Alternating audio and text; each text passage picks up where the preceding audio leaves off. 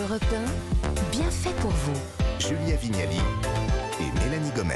De retour dans votre émission Feel Good Mieux Vivre, on décrypte ce matin le burn-out parental, cette détresse qui touche certains parents en épuisement total, à la fois physique et psychique. Et pour faire le point sur ce sujet, nous sommes toujours avec Isabelle Payot, psychologue clinicienne du travail, thérapeute familiale et autrice du livre Parents joyeux, enfants heureux chez Huibert. On a beaucoup entendu parler ces dernières années du burn-out professionnel, mais le burn-out parental, c'est plus récent, c'est venu surtout avec le confinement où les parents étaient H vingt-quatre avec leurs enfants, à devoir les occuper, faire les devoirs tout en télétravaillant parfois.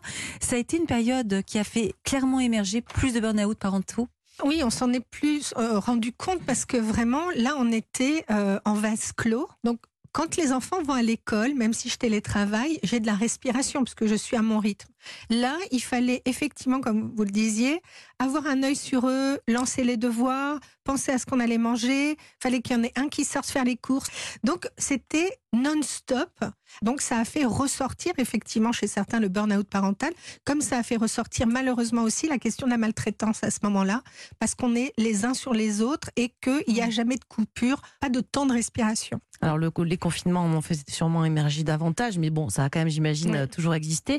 Euh, le burn-out professionnel, on, on y est quand même plus attentif aujourd'hui, même s'il y a encore de, du chemin à faire. Mais j'ai l'impression que le burn-out parental, c'est encore pire. Enfin, je sais pas, j'ai l'impression qu'il y a un côté un peu tabou. Euh, c'est difficile. Mmh. On entend de plus en plus de gens qui ont dit « moi, j'ai fait un burn-out professionnel », mais c'est plus rare quand même de dire « j'ai fait un burn-out parental ». Ben, on n'ose pas le dire, parce qu'il y a une forme de culpabilité de ne pas être capable mmh. euh, d'élever ses enfants. Mmh. Et il y a, il y a une deuxième culpabilité encore plus forte qui est de dire « j'en peux plus, je peux plus me les voir en peinture, je n'éprouve plus rien pour eux ». Parce qu'en fait, c'est un peu ça. Ça, c'est le tabou ultime. Ça, hein. c'est le tabou mmh. ultime de dire je, « je voudrais qu'on me les prenne et je ne veux plus les voir ». Parce qu'ils n'aient jamais existé, quoi, c'est ça. Oui, hein. c'est ça. C'est quoi, c'est le tabou sacré on bah, Le tabou sacré, c'est oui, oui, c'est de, de dire bah, « j'aurais envie que mon enfant ne soit plus là définitivement ». Donc, c'est très difficile à dire. Et puis, il y a aussi toujours cette injonction de réussite. Il suffit de regarder Instagram, les comptes des euh, euh, mamans parfaites et des papas super, pour se rendre compte que ben, on aime bien montrer quand c'est génial et on a beaucoup plus de mal à le dire quand ça marche pas. Donc vous êtes en train de dire, Isabelle, que le burn-out parental est causé par aussi d'autres choses que de devoir euh, s'occuper des enfants, c'est-à-dire la charge mentale en général qui va avec la charge de la maison, dans le couple par exemple, s'occuper de, de, de tout ça. Est-ce que ça participe? C'est pas que les enfants. Souvent on dit c'est c'est la faute des enfants. Or c'est c'est jamais la faute des enfants. Mmh. Les enfants d'abord ils ont pas demandé à être là, mmh. ils sont pas euh, assez développés, hein, ils finiront d'être développés vers vingt-cinq ans et d'être totalement autonomes. Donc eux, ils sont là. Les garçons, parfois, c'est mmh. plus long. quarante-deux, je crois, c'est ce qu'on m'a dit hein, dernièrement. Donc, euh, ben, les enfants, ils suivent le mouvement. Et euh, c'est aux parents de mmh. s'organiser. Et c'est vrai que c'est dur entre le travail, et cetera. Le couple, il faut être une épouse parfaite ou un époux parfait, et cetera. Mmh. Et on ne peut pas tenir tous ces rôles-là. Et à un moment, ça va craquer. Et donc, les enfants, c'est mmh. la goutte d'eau qui fait déborder le vase. Mais c'est la fonction générale, mmh. la fonction de parents en général, qui est, qui est euh, usante. Ouais. Donc si j'ai bien compris, euh, il doit y en avoir qui nous écoutent en cette période de vacances scolaires. Ce ne sont pas les enfants qui sont coupables forcément d'un burn-out parental. Donc c'est pas parce qu'on a par exemple des enfants difficiles qu'on va être plus à risque d'avoir un, un burn-out parental. Parfois ces parents-là, ils ont des enfants euh, fastoche. classiques. Quoi. Ah, non, oui, oui, fastoche oui. peut-être pas, mais... Euh... Oui, oui, oui, ça n'est pas lié à la difficulté parce qu'en en fait, on peut avoir des enfants qui, qui ont des problématiques, des troubles des apprentissages. On, a, on doit mmh. les emmener chez l'orthophoniste, mmh. et cetera. C'est un peu plus compliqué. C'est un peu plus lourd à gérer. Voilà, mmh. mais tout ça, c'est une question d'organisation. Mmh. Et quand la répartition, elle se fait bien, ça se passe plutôt bien. Oui, mais cette répartition, justement, est-ce qu'elle se fait suffisamment bien? Est-ce que les hommes sont autant touchés par le burn-out parental? Alors, en fait, très très peu. Je n'ai jamais bah vu oui, dans mon cabinet ça. un homme me disant qu'il était en burn-out parental. Je suis désolée, messieurs, mais j'en ai jamais vu. Il paraît et... que ça existe. Mais... Oui, oui, il y, y en a. Il y a des, Alors, y a des papas qui élèvent mais... seuls leurs enfants, bien mais c'est vrai que c'est moins, moins le, le, courant. le cas. Alors, comment vous l'expliquez ça, justement? Bien, parce que la charge mentale, elle est souvent sur la tête de la femme. La question de l'organisation, on nous renvoie que, par nature, on serait, on peut penser par arborescence, alors que les non. hommes penseraient une idée après l'autre. Isabelle, on aime ça, organiser. Oui, voilà, hein on vous l'a jamais Surtout dit vous, ça. Julia. Hein non, non, mais c'est bon, au bout d'un moment, c'est insupportable d'entendre oui, ça. Mais donc, en fait, je lisais dernièrement, ça m'a fait vraiment sourire, que les pédiatres épinglaient les papas qui arrivaient en disant « Je suis désolée, j'ai pas le carnet de santé, ma femme, elle me l'a pas donné. J'ai pas le carnet de santé de ben, l'enfant. » Demande-le. Eh ben oui, oh, et puis on va surtout, va le chercher dans le tiroir. Je un pense peu que la... c'est mon mari, c'est pas la où est le carnet de santé, c'est-à-dire, j'ai un petit doute. Voilà, donc avant de faire des enfants, on n'est pas parents, on devient parents avec notre premier enfant.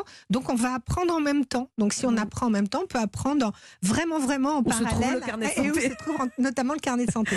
Allez, pour continuer à parler du burn-out parental, nous sommes en ligne avec Tolérance qui a traversé cette épreuve. Bonjour Tolérance. Bonjour, euh, bonjour à tous. Merci euh, beaucoup de me laisser la parole. Merci beaucoup. Vous êtes euh, infirmière et cadre en santé mentale et vous êtes également maman de deux enfants. Alors euh, je crois que c'est avec l'arrivée de votre deuxième que les choses se sont compliquées pour vous. Comment ça s'est passé? Comment ça a commencé? C'est toujours très difficile de répondre à cette question parce que c'est vrai que le burn-out parental, c'est quelque chose qui arrive de façon très insidieuse. Et en fait, on s'en rend pas forcément compte. Avec l'arrivée de mon fils, euh, bon, j'avais déjà une petite fille qui avait euh, quatre ans.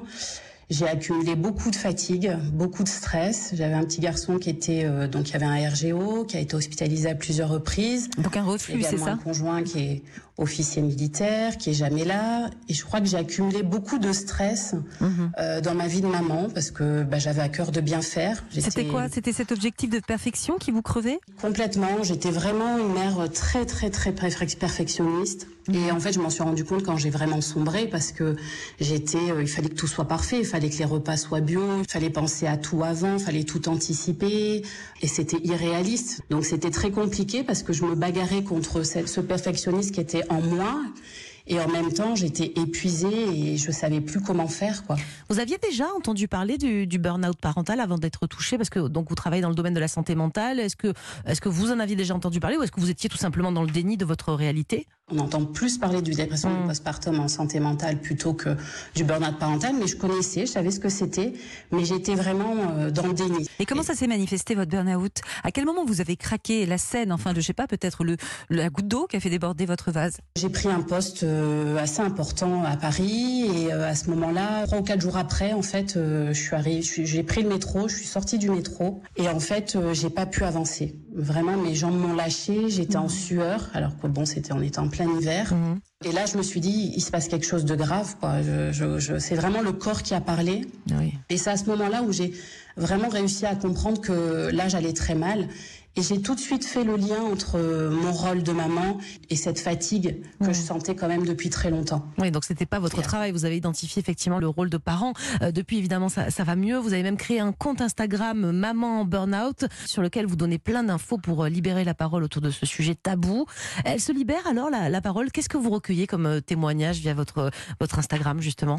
C'est vrai que cet Instagram, je l'ai créé au moment où j'étais en arrêt maladie et euh, j'étais vraiment démunie. Je me suis dit, bon... Je vois pas trop de, de parler du burn-out parental. Du coup, je me suis dit, je vais, je vais parler de ce que je vis et puis on verra bien. De toute façon, je connais personne. Et puis, j'étais tellement en détresse. Et là, j'ai recueilli beaucoup de, de témoignages de mamans, en fait, qui me disaient, mais, euh, mais je vis exactement la même chose que toi. J'ose pas en parler. J'ai honte. C'est vraiment un sentiment de honte, de culpabilité que les mères ressentent et, et expriment à travers leurs témoignages. Eh bien, merci beaucoup, Tolérance, pour votre témoignage. Euh, Isabelle, on revient vers vous. Le burn-out parental, malheureusement, comme le burn-out professionnel, j'ai l'impression qu'on le voit quand c'est quasi trop tard en fait, quand on arrive au moment de, de non-retour, au moment du craquage, alors qu'on pourrait éviter d'en arriver là, mais il faudrait être attentif à quoi alors? En fait, il, il est déjà là. Il y a des petits signes qui sont là, mais qu'on n'a pas envie de voir. On va avoir des maux de tête, réveil difficile, euh, des maux de ventre, euh, on a l'impression, une sensation d'être en apnée. Et il y a des tas de petits signes où bien on tombe malade, on attrape tout ce qui passe, tous les virus qui passent. Et on va dire, ben non, euh, j'ai eu la grippe en janvier, mais janvier c'est le mois de la grippe, en bah février oui. j'ai eu telle chose. Donc on va toujours rationaliser et minimiser mmh. ce qui nous arrive, sans se questionner en se disant, mais comment se fait-il que j'ai ces maux de tête constamment? Très peu veulent le voir et ils pensent que ça ira mieux demain. Or, ça ne va pas mieux demain puisque ça se rajoute hein, à la charge. Comment on s'en sort? On va détailler les choses encore un, un mmh. peu après, mais est-ce que ça nécessite forcément un accompagnement? On sait que dans le burn-out professionnel, mieux vaut être aidé. Hein. Dans le burn-out familial, c'est pareil. Il faut la tendre la main et, la, et prendre celle qu'on, qui nous bah, est tendue. Il faut déjà faire ce que disait Tolérance. Elle dit il y a vraiment de la honte. Et la honte, c'est une émotion très douloureuse, très difficile à dépasser. C'est vraiment, on peut dire que c'est le, le, le niveau le plus bas de toutes les émotions. émotions basses mmh. qu'on peut ressentir. Et donc, simplement de parler, de dire « je n'en peux plus », ouvrir la bouche pour être entendu, c'est déjà la première chose. Et ensuite, demander de l'aide. Peut-être à son conjoint mmh. s'il est là, ou à des amis, ou de la famille.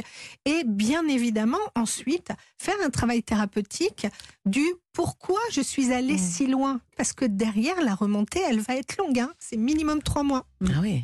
Merci beaucoup à vous, vous ne bougez pas, on va, on va continuer cet entretien. On s'intéresse au burn-out parental ce matin et on va voir dans quelques minutes que la période durant laquelle nos enfants ont entre zéro et trois ans est cruciale dans cette histoire, mais on n'a que des solutions pour vous. Alors à tout de suite sur Europe un.